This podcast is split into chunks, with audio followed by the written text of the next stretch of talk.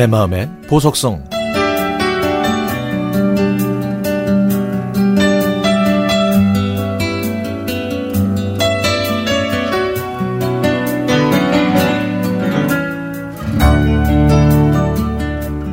집에 있는 아이들을 볼 때마다 학교와 학원을 제대로 가지도 못한 채 온라인 수업으로 보낸 1년 동안 무슨 공부를 제대로 했을까 걱정이 됩니다.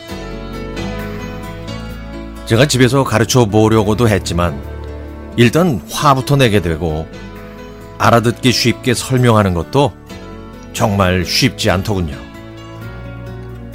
그래서 그동안 하고 싶었던 장난감 조립이나 실컷 하라고 했습니다.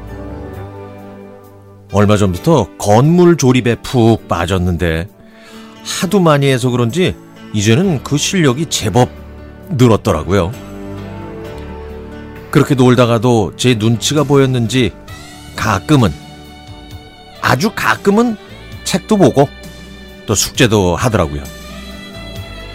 그렇게 아이가 스스로 알아서 하는 걸 배우고 있고 저는 그걸 기다려주는 연습을 하고 있습니다.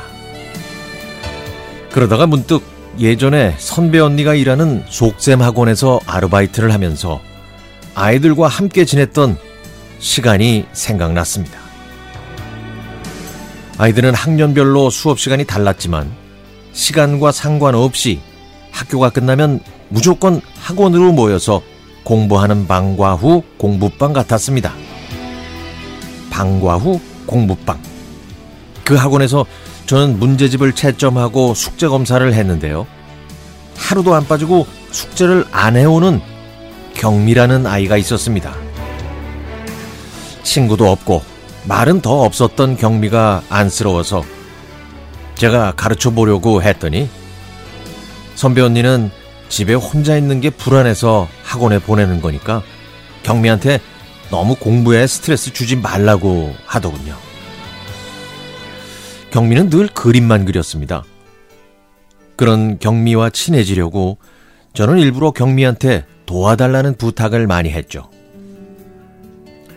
경미야, 오늘도 너한테 특별한 부탁이 있는데 선생님 좀 도와줄래? 하면서 친구들의 생일 파티 준비를 도와달라고 했죠.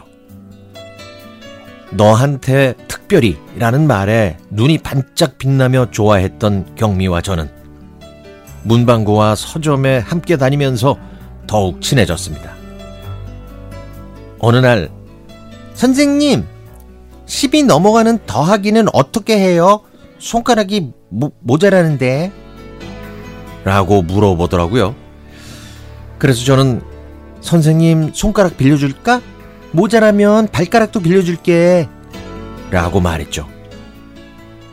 그렇게 다른 것에도 조금씩 관심을 보이던 경미한테 궁금한 게 점점 더 많아졌습니다.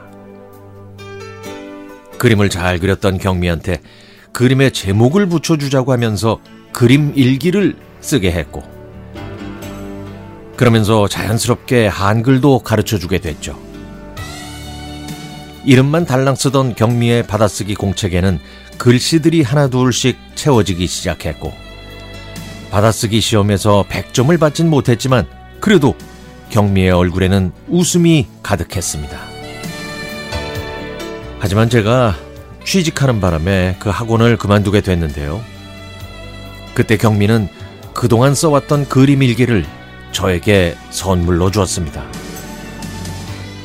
그 소중한 추억을 잘 보관했어야 했는데 제가 제대로 간수하지 못해서 그만 잃어버리고 말았네요.